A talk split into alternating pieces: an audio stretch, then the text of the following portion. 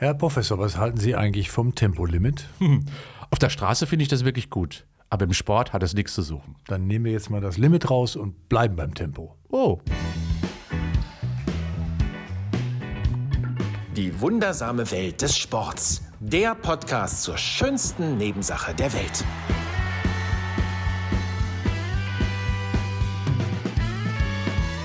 Und hier sind wir wieder, der Podcast über die wundersame Welt des Sports. Und eigentlich müsste ich jetzt viel schneller reden, weil es geht ja heute um Schnelligkeit. Ah. Das ist immer gut gelungen. Es war trotzdem verständlich, Herr Grossmann. Wir brauchen jetzt gar nicht weiterreden, wir können eigentlich so sprechen. Nein, wollen wir natürlich Dann nicht. sind wir auch eher fertig. Ja, das wollen wir nicht. Nein. Also, Sie haben schon gesehen, die Schnelligkeit ist unser Thema heute hier. Und ähm, da stellen sich ja viele die Frage, warum braucht man die überhaupt? Also, ich bin ja äh, ein, ähm, ein Mensch, der, äh, von dem man von außen, wenn man den beobachtet, beim Gehen wahrscheinlich denkt, der, der ist ja ruhig und bedächtig. Ich war aber tatsächlich früher ein ganz schneller Kerl, Flügelflitzer. Ähm, und äh, war deswegen äh, tatsächlich auch Links oder sehr rechts? beliebt. Äh, Links- Rechtsfuß natürlich. Rechtsfuß. Ja. Aber wir kommen noch dazu. Herr Professor, es ist ja an der Zeit, Sie mal wieder äh, bezüglich dieses, dieser Thematik mit ein paar Fragen zu belästigen. Ich habe zum Beispiel eine, Sie kennen ja Pelota, das ist ja so ein baskischer Baskischer Sport, äh, Volkssport, Volkssport, genau. Ne, genau. Äh, gilt als das schnellste Ballspiel der Welt. Wie schnell wird der Ball da beschleunigt? Haben Sie eine Vorstellung? Äh, ja, auf jeden Fall schneller als bei anderen Ballsportlern, weil er hat mal ein, ein Gerät in der Hand. Ich würde sagen, so gute 300 km. Auf den Kopf getroffen. Wirklich. 300 Gross, Stundenkilometer.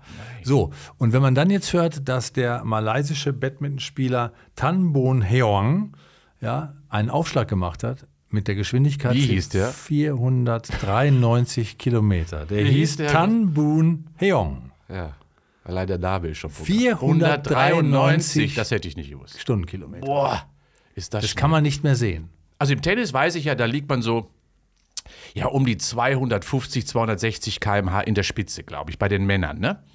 Ähm, aber 493 mit so einem Federbällchen. Ja, und damit Sie mal sehen, mit was für komischen Sachen sich Forscher auch noch beschäftigen, ja, dann äh, lese ich Ihnen kurz mal vor. Würde Usain Bolt seinen 100-Meter-Rekord auf einem Marathon durchhalten, würde er 67 Minuten für einen Marathon brauchen. WissenschaftlerInnen gehen aber davon aus, dass aktuell nur etwa zwei Stunden möglich sind. Also eine Stunde langsamer, ja, praktisch. genau, aber ich meine, das kann er ja nicht durchhalten. Nee, das kann das man geht, nicht. Das geht ja gar nicht. Weil, weil, und das muss man auch ganz da sind wir beim Thema, Ja. weil Schnelligkeit nämlich eine ganz spezifische Voraussetzung ist, die zur Ausdauer, die wird ja beim Marathon gefordert, einfach nicht passt. Das widerspricht sich. Gut, die grundsätzliche Frage ist, warum brauchen wir überhaupt Schnelligkeit? Ja, um schnell sprechen zu können, damit geht es ja schon los. Haben wir ja gerade schon mal gehört. Das heißt also, wir brauchen eine gewisse Geschwindigkeit. Sagen wir es besser so. Ja? Ähm, in der Biologie, in der Natur, in der Evolution hat uns Schnelligkeit deswegen etwas gebracht, weil wir auf der Jagd erfolgreicher sind, wenn wir beispielsweise eine größere Schnelligkeit haben als unser Opfer. Damit geht es ja schon mal los. Oder schneller weglaufen können. Oder, oder, oder, das ist auch wichtig, natürlich, wenn der Säbelzahntiger vor der Höhle war, dann konnte man wegrennen. Daran sieht man, das kann einen evolutionären Vorteil mit sich bringen. Äh, Da sehen wir ja zum Beispiel auch, dass der schnellste, das schnellste Lebewesen ist ja letztendlich äh, ein Lebewesen, was Antilopen jagt, ja, auf eine Geschwindigkeit auch von über 100 km/h kommt, aber das nur ein oder zweimal am Tag machen kann.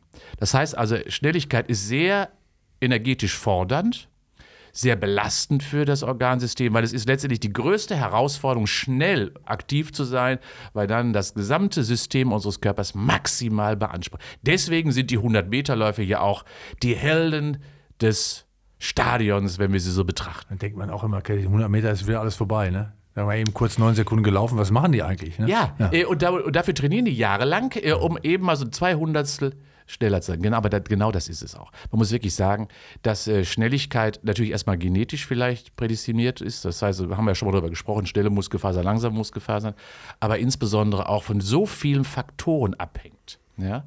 ähm, dass eben sehr viel trainiert wird, um eben diese zehn Sekunden so schnell wie möglich zu absolvieren. Genau deswegen sind die Sportler ja auch so populär, weil es so spannend ist. Wir kommen gleich zu den einzelnen äh, Methodiken noch, wie Ja. man das überhaupt macht. Ich möchte aber gerne noch mal bei der Schnelligkeit, bei dem Begriff als solchen bleiben. Mhm. Ähm, denn man hört ja öfter in der Vergangenheit diesen Satz, dann mach doch mal langsam. Oh, das ist ja im Augenblick ein sehr geflügeltes Wort. Ja, genau. Entschleunigen. Also, äh, und das ist ja der, der Gegensatz, Ja, das das Gegensatzpärchen zum, äh, zur Schnelligkeit. Ähm, d- das hat natürlich ein bisschen anderen Aspekt, wenn wir jetzt Ja. über Leistungssport reden und 100-Meter-Lauf. Aber generell ist ja immer die Frage äh, no- nochmal gestellt, wofür brauche ich denn im normalen Leben, also im grundsätzlich, im Durchschnittsleben, die Schnelligkeit? Ja, ich brauche sie und Sie haben es ja vorhin auch schon mal angedeutet, äh, um ein bisschen ja, Schutz oder Gefahren abzuwenden. Äh, nehmen wir mal das Beispiel Fallen, Stürzen, ja, Stolpern. Das geht nicht ohne Schnelligkeit, sonst liege ich auf der Nase. Das bedeutet also, dass gerade unsichere äh, Situationen sehr viel besser bewältigt werden können, äh, um eben in extremeren Situationen mich stabil aufrechtzuerhalten. Wenn ein Gegenstand fällt, ihn zu fangen, also mit den Armen möglicherweise etwas abzustützen, aufzufangen, auch das braucht Schnelligkeit. Und manchmal braucht man auch Schnelligkeit in Gedanken, Herr Grossmann. Ja, ist also eine mentale Geschichte. Auch, Auch, ja, natürlich. dazu. Aber ist diese Schnelligkeit, die Sie gerade beschrieben haben, nicht, nicht eher eine Schnelligkeit der Reaktion, also eine bestimmte Form der Schnelligkeit? Sagen wir so, also Reaktionsfähigkeit ist natürlich auch eine Grundvoraussetzung äh, für Schnelligkeit. Aber reagieren heißt ja nur, ich beginne etwas zu tun. Die Ausführung ist etwas anderes. Das heißt also, die Ausführung ist ja an sich dann die Antwort auf die Reaktion. Heißt also, ich darf es nicht nur auf die Reaktionsfähigkeit schließen, das ist ja wie beim Startschuss. Da reagiere ich und dann antworte ich quasi darauf, indem ich dann eine Muskelaktivität ausführe und das heißt, wenn ich loslaufe, lossprinte, losspringe, das ist dann die Antwort. Äh, also wenn jemand äh, schnell aus dem Block kommt, wie man ja, so schön sagt beim, beim Laufen, ist das dann eher Zufall oder nicht trainierbar? Das ist ja auch komisch, ne? dass ja die ähm, Leichtathletik beispielsweise dort ein Limit gesetzt hat. Das heißt, also, die gehen davon aus, dass man physiologisch unter einer bestimmten Grenze, ungefähr von einem Hundertstel, ja, nicht, äh, von zehn Hundertstel nicht reagieren kann. Das heißt also, die gehen davon aus, hast du unter zehn Hundertstel reagiert, also unter einem Zehntel Sekunde, War das dann ein Fehlstart? dann hast du einen Fehlstart. Und das finde ich nicht ganz richtig. Das ist so ein Normwert, ein Durchschnittswert. Also wenn du bei 0,8 0,08 Sekunden reagierst, dann schaut der Starter sofort auf seine Liste und der Patsch, der war's. Ja? Ähm, heißt also, dass man dort so ein bisschen physiologisch davon ausgeht, ja, schneller geht es nicht. Aber ich bin mir sicher, dass einige schneller ge- oder haben es geahnt, das ist so die Antizipation, wann kommt der Schuss, haben Glück und reagieren dann Haben Risiko fangen- gespielt. waren, haben Risiko gespielt.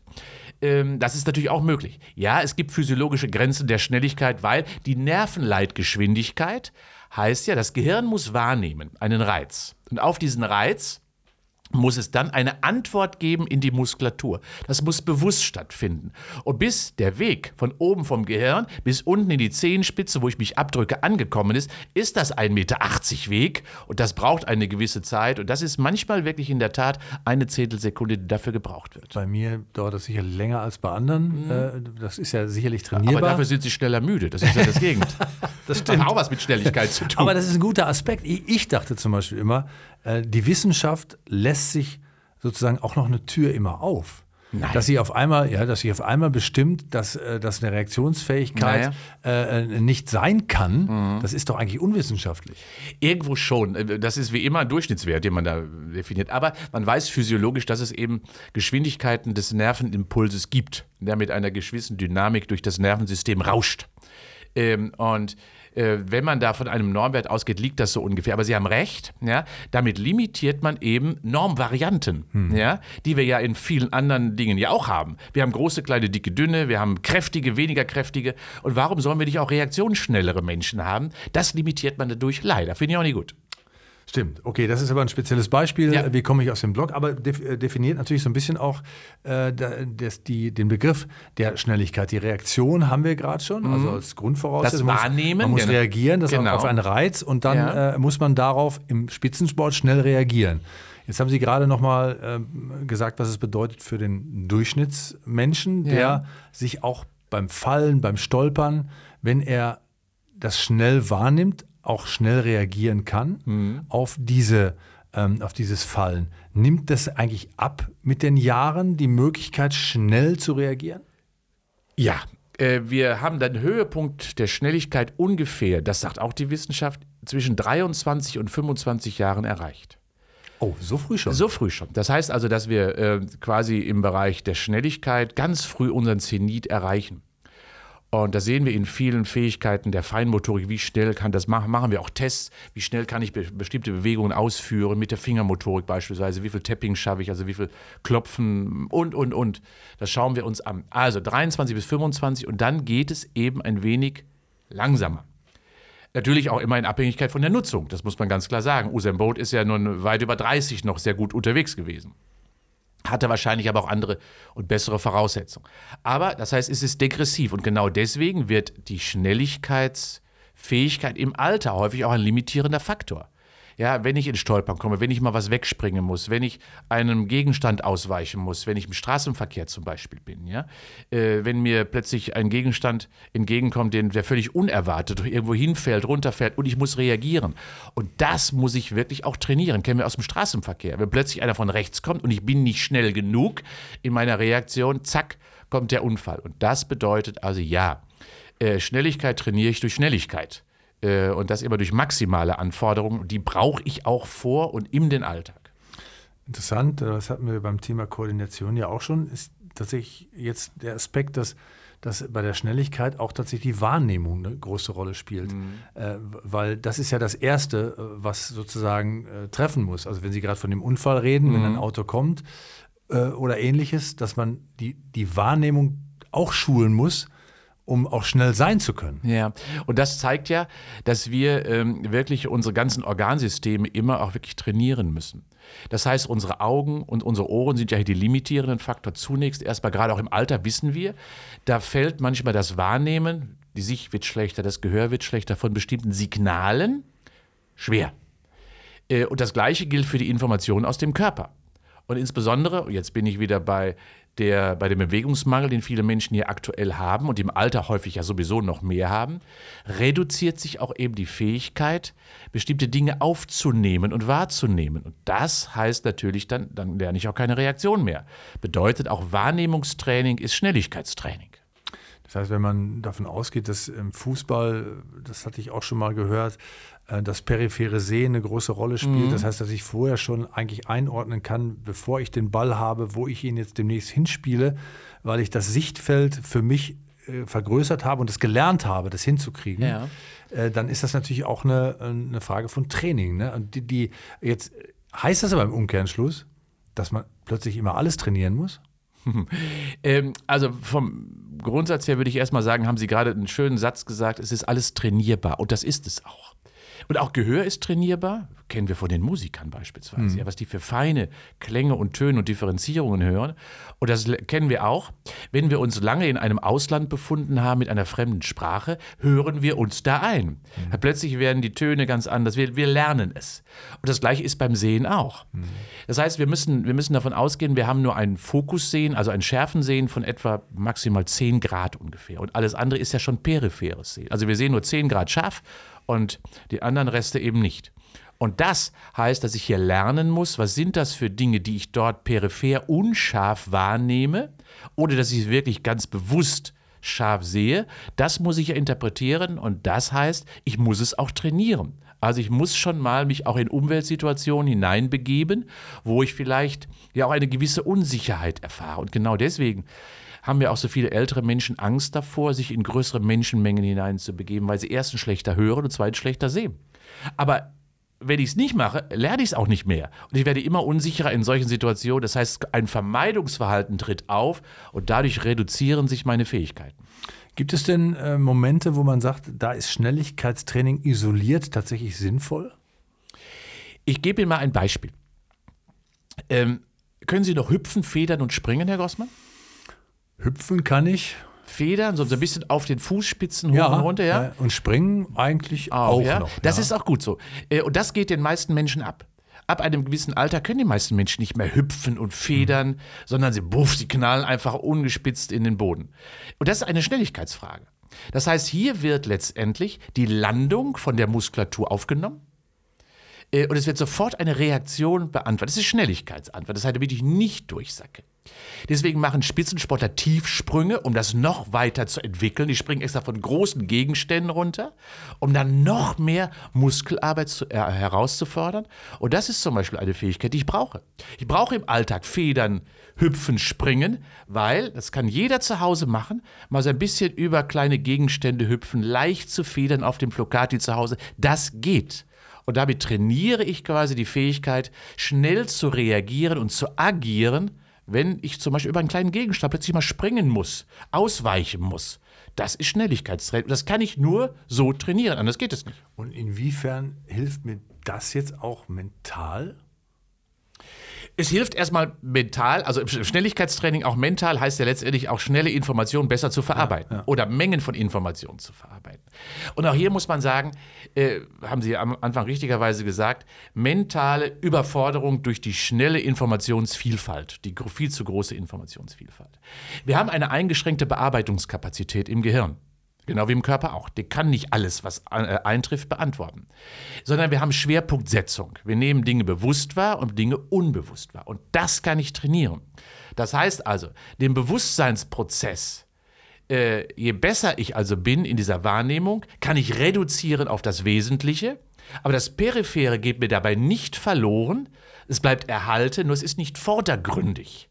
Und je besser ich also bin, umso konzentrierter bin ich auf einen Punkt und so mehr kann ich das andere wegschieben. Und das ist dann die mentale Fokussierung, die ich erlernen kann. Und damit reduziere ich quasi ja den Quatsch, der auch noch auf mich eintrifft, weil es wesentlich eben nicht mehr ist für mich. Das heißt also auch Wahrnehmungsschulung, mentale Schulung heißt, die Schnelligkeit zu reduzieren, zu sortieren, zu absorbieren und damit Fokussierung zu erreichen. Ja, das ist wie, wie auch in anderen Dingen im Sport immer ein komplexes System. Äh, das ja. verstehe ich jetzt auch schon wieder, weil ich ja schon auch gedacht habe, wenn, wenn jemand das Wort Schnelligkeit hört, dann denkt man sofort an Trainingsmethoden, sich verausgaben, äh, die Spitzengeschwindigkeit verbessern und so. Aber ähm, das ist Schnelligkeitstraining im Spitzensport wahrscheinlich, aber nicht äh, das, was wir brauchen im Alltag. Ja, scha schauen Sie mal, äh, gehen wir ein anderes Beispiel aus dem Spitzensport, aus dem E-Sport. Aber das heißt also, diejenigen, die an der Computertastatur, und das muss man ja auch sagen, sind ja auch viele Berufe an der Tastatur aktuell. Äh, das heißt, ich lerne aus dem E-Sports auch für das alltägliche Leben. Die machen 300 bis 400 Bewegungen mit den Fingern pro Minute. Ja, und lernen dabei asymmetrisch rechts und links unterschiedlich zu arbeiten. Und das mit einer wahnsinnig hohen Geschwindigkeit. Und daran erkennt man schon, okay, ich kann Arbeiten schneller erledigen, wenn ich das über den Alltag auf den Alltag übertrage. Oder ich kann mit einem geringeren Krafteinsatz und geringerer Geschwindigkeit die gleiche Leistung erbringen. Auch das hat ja Vorteile. Das heißt also, je besser meine Schnelligkeit im Denken, im Handeln ist, äh, umso weniger Ressourcen muss ich einsetzen, um eine Leistung, die durchschnittlich ist, zu erbringen. Mhm. Wenn also eine Mutter ihr Kind im Kinderzimmer daddeln hört am Computer, könnte sie auch äh, dann entschuldigend zu ihrer Freundin sagen, die gerade zu Besuch ist, mein Kind macht Schnelligkeitstraining. Ja, Herr Grossmann, da, ja, da, da ist etwas dran. Also vor allen Dingen Wahrnehmungs- und Schnelligkeitstraining, das hört unmittelbar zusammen. Und daran erkennt man schon, dass auch möglicherweise aus dem Daddeln heraus Fähigkeiten entwickelt werden, nämlich auch kognitive Fähigkeiten, Schnelligkeit im Denken, im Handeln, die dann auch für den Alltag nutzbar sind, sogar vielleicht für den Beruf nutzbar sind. Genau, und äh, dann unterschätzt man das Thema natürlich auch äh, ja, es ganz ist, oft. Es ist viel schlimmer, finde ich. Äh, es ist sogar deswegen viel schlimmer, Herr Grossmann, weil ich immer wieder höre, Schnelligkeitstraining ist nur was für die Jungen. Ja? Nee, wir verlieren die Schnelligkeitsfähigkeit, wie ich vorhin schon mal mit 25 ist, ist, wird sie schlechter. Und das bedeutet also, je länger ich also die Fähigkeit der Schnelligkeit erhalte, umso mehr erhalte ich mir die Fähigkeit, auch die Belastungen, die schnellen und intensiven Belastungen des Alltags zu tolerieren und in Extremsituationen adäquater reagieren zu können und damit viele Gefahrenmomente quasi ausmerzen kann. Bedeutet also für mich, Alterssport kann sehr schön sich auch dem Schnelligkeitstraining zuwenden, keine Angst davor. Ja, und Sie haben aber jetzt gerade auch schon wieder dieses, äh, dieses Beispiel gebracht, im, im Alter ver verliert man ja. Also mhm. in Richtung äh, älteres Semester geht ja vieles verloren. Äh, vieles ist trainierbar, ähm, aber nicht mehr so, wie es vorher war. Aber es ist, bleibt, ist und bleibt trainierbar. Ja. Ähm, dazu gehört anscheinend auch die Schnelligkeit. Wenn ich das jetzt so mal zusammenfassend für mich in, in den Kopf äh, nochmal ja. stecke, dann weiß ich, okay, eigentlich muss ich eine ganze Menge tun, ähm, um nicht hinterher äh, an allen äh, Ecken meines Körpers und meines Geistes arbeiten zu müssen. Ja, der, äh, also wenn wir jetzt mal das rein sportlich betrachten, gibt es ja motorische Hauptbeanspruchungsformen. Ja? Das ist Kraft, das ist die Ausdauer, das ist die Beweglichkeit, das ist die Koordination und die Schnelligkeit. Und die sind alle gleichberechtigt, sind alle gleichberechtigt gut. Und das heißt aber auf der anderen Seite auch, dass ich allen fünf mich widmen muss. Und bei allen ist es immer ein sehr komplexer Vorgang. Dabei ist für mich die einfachste Form immer noch die Ausdauer. Ich schrubbe Kilometer ab, weil es ist eine reine, fast eine reine energetische Komponente. Einfacher ist auch noch die Kraft, die zwar schon aus verschiedenen Dimensionen besteht, aber auch da gibt es einfachere Trainingsmethoden. Aber wenn ich in die anderen Dinge reingehe, gerade Koordination und Schnelligkeit, wird es komplexer. Äh, weil dann eben die Systeme völlig anders auch gereizt, stimuliert werden müssen. Und äh, um jetzt nochmal den Altersbezug zu haben, ja, ähm, die werden die Belastungen im Alltag äh, und im Alter werden deswegen nicht geringer, nur weil ich alt geworden bin, sondern ich muss mich auch hier allen fünf Faktoren widmen, wenn ich ein komplexes Muster meiner Leistungsfähigkeit erhalten möchte. Jetzt lassen Sie uns nochmal das gesellschaftliche äh, Blaulicht angehen lassen Ja. und nochmal da von der Seite drauf gucken, denn äh, das Schnellsein ist ja auch irgendwie so ein Anforderungsprofil äh, geworden. Auf der einen Seite Ja, tun die Leute zu wenig, auf der anderen Seite muss immer alles ganz schnell passieren. Also das ist eine andere Form von Schnelligkeit, die aber auch Ja. was bedeutet. Viele Menschen, die dann Sport treiben, über- übertragen das und ähm, äh, wollen schneller sein, auch im Alter noch als die anderen, machen so eine Challenge draus. Aber schneller heißt nicht unbedingt besser, ne? Nein, ähm, das bedeutet, dass wir natürlich immer mit Schnelligkeit auch Präzision einhergehen lassen sollen. Und Präzision und Schnelligkeit sind auch die höchsten koordinativen Anforderungen. Bedeutet also, wir wissen das selber, wenn wir balancieren zum Beispiel, geht es auf geht es Präzision an. Wenn ich das schneller machen soll, wird es schwierig. Und das Gleiche ist, wenn ich schnell bin, das präzise zu machen, ist auch schwierig. Ja? Und diese Kombination macht letztendlich auch, zeigt ja schon die hohe Fehlerquote, die häufig in Schnelligkeit drin steckt. Präzision lässt nach. Außer ich trainiere beides gleichzeitig. Und da muss man eben für sich selber das Maß finden. Was kann ich wirklich schnell mit einer höheren Geschwindigkeit machen? Äh, und wie präzise bin ich dann dabei? Und das muss man wissen. Schnelligkeit geht immer auf Kosten der Präzision. Und nochmal auf die gesellschaftliche Ebene zu kommen, dieses ähm, geflügelte immer schneller sein, äh, immer alles schnell erledigen zu wollen, hat natürlich jetzt mit der körperlichen Komponente wenig zu tun, aber tatsächlich mit der mentalen Komponente.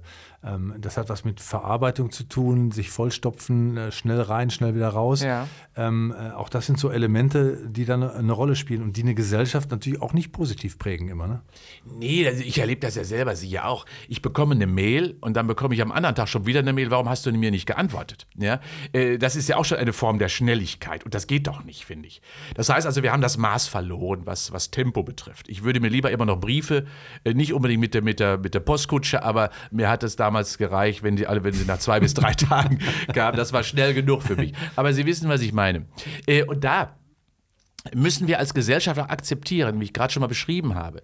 Wir haben nur eine gewisse Limitation, wir haben eine gewisse Limitation in Geschwindigkeit und Genauigkeit. Und das wirkt sich eben auf das Arbeitsergebnis aus. Und deswegen müssen wir akzeptieren, dass bestimmte Prozesse eben nicht maximal, wie häufig gewünscht, schnell absolviert werden können, wenn wir eine gewisse Vertikalität der Qualität der Arbeit haben wollen. Bedeutet also, Langsamkeit und Ruhe ist häufig besser, Durchdringen von bestimmten Entscheidungsprozessen und dann eine vernünftige Antwort zu finden. Das ist ja beispielsweise auch der große Vorteil des Alterns. Das muss man ja auch ganz klar sagen. Ähm, wir haben ja, wie vorhin schon mal gesagt, so im 20. Lebensjahr 2025 haben wir ja eine ganz hohe Nervenleitgeschwindigkeit. Und so tickt ja unser Gehirn auch. Zack, können wir sofort eine Antwort geben. Im Alter werden wir langsamer weil in der Tat sich die elektrischen Impulse, die Geschwindigkeiten, die Amplitudenhöhe und die Intensitäten der Nervenreizweiterleitung verändern, langsamer werden. Aber das Gute daran ist, dass wir durch die etwas kaum messbare, langsamere äh, Durchdringung eines, einer Fragestellung, einer Anforderung beispielsweise, länger Zeit haben, die Antwort zu finden. Und damit häufig sicherer und besser in der Antwortgabe sind oder im Durchdringen eines Problems als in jüngeren Jahren, wo wir einen Schnellschuss machen, wie wir ja so oft sagen, der dadurch bedingt ist, weil wir es können, aber Kognitiv ist manchmal Langsamkeit vielleicht ein Vorteil. Und wieder ein Beispiel dafür, dass es ein sehr komplexes, äh, sehr komplexer Prozess ist mit der Schnelligkeit. Ja. Wie viele Faktoren da auch eine, eine Rolle spielen. Äh, aber wir sind wieder beim Alter gelandet, komischerweise. Äh, Ja, ich glaube, das liegt an uns, Herr Grossmann. Das liegt an uns beiden. Oh ne? Mann. Hm, Ja. Das stimmt. Ähm, bei den jungen Leuten heutzutage haben sie äh, das Gefühl, dass ähm, äh, da die Schnelligkeit eine, oder das Training der Schnelligkeit eine große Rolle spielen sollte, oder müsste man da woanders anfangen? Ja, ich meine, ich möchte das nicht als alter Sack bewerten, aber ich weiß, was Sie meinen. Ja? Äh, manchmal ist mir da die Geschwindigkeit doch ein wenig auch rausgenommen aus dem, aus dem gesamten Kontext. Ähm, was aber nicht falsch sein muss, ja? was vielleicht uns wieder zurückführt zur Normalität. Weil wir haben ja noch vielleicht andere Arbeitsprozesse gelernt, die ja insbesondere durch Automatisationsprozesse immer auch verdichtet worden sind. Und das wieder zurückzuführen, ist erstmal, glaube ich, auch nicht falsch. Aber auch hier muss man ein Mittelmaß finden. Und äh, deswegen ist Schnelligkeit für mich kein Qualitätsmerkmal, aber häufig Garant dafür, dass wir bestimmte Arbeitsprozesse überhaupt beenden. Ja, weil ein gewisses Tempo braucht man schon. Äh, Und das heißt, ja, Arbeitsqualität hängt unter anderem auch an dem Tempo der Bearbeitung natürlich. Wenn man den Satz hört, nun mach doch mal schneller. Ja, ja. Dann heißt das ja nicht unbedingt, dass jemand äh, zu langsam ist, sondern dass das äh, Ergebnis vielleicht hinterher dann doch super sein kann, weil er ein bisschen mehr Zeit braucht als andere.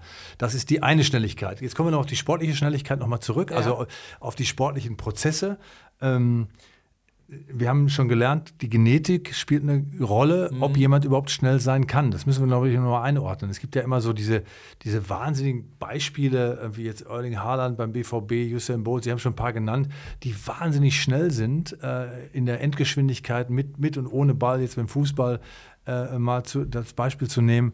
Äh, man, es kann auch nicht jeder so schnell sein wie der, wie der andere. Das, das ist limitiert. Ne? Ja, Herr Grossmann, das ist äh, klar, das ist, könnte auch für Sie wieder eine gute Ausrede sein, aber es ist in der Tat die Gene. Mama und Papa haben uns da schon was mitgegeben. Und das entschuldigt Sie natürlich auch, finde ich. Dankeschön. Ähm, äh, das heißt aber auf der anderen Seite auch, ja, ähm, Genetik hat hier, spielt hier gerade bei Schnelligkeit eine große Rolle, weil, und da sehen wir ja an den ganzen äh, Sprintern beispielsweise äh, aus der Karibik, die eben eine ganz andere genetische Voraussetzung haben, um diese Leistung zu erbringen. Und daran erkennt man schon, dass da gerade die weißen Sprinter und Sprinterinnen ja häufig chancenlos sind. Das muss man akzeptieren, äh, weil dort die Muskulatur mit viel mehr schnellen Muskelfasern ausgestattet ist. Und diese schnellen Muskelfasern sind dann einfach für die Schnelligkeit zuständig. Die haben einen, eine deutlich schnelle Reaktionsfähigkeit, die äh, von der Zuckungsgeschwindigkeit, so nennen wir das, deutlich schneller ist zu reagieren, wenn ich im Startblock bin und die Kraft zu entfalten, als eben langsamere Muskelfasern. Und das heißt eben, viele Sportler haben Vorteile. Herr Professor, ich muss jetzt Schluss machen. Ich muss schnell zum Elektriker. Warum? Um ein bisschen Strom zu kriegen für ihre, für ihre Äh, Elektrizität, meine- für ihre meine- Muskeln? Meine Ja? Leitfähigkeit immer überprüfen lassen. ja, ihre Zuckungsgeschwindigkeit sollte auch ein bisschen Wobei größer das werden. Leit mit D geschrieben wird, aber das macht Ja, das, das ist eine andere mir Frage. gedacht. Ja, genau. Tschüss, Herr Gossmann. Tschüss.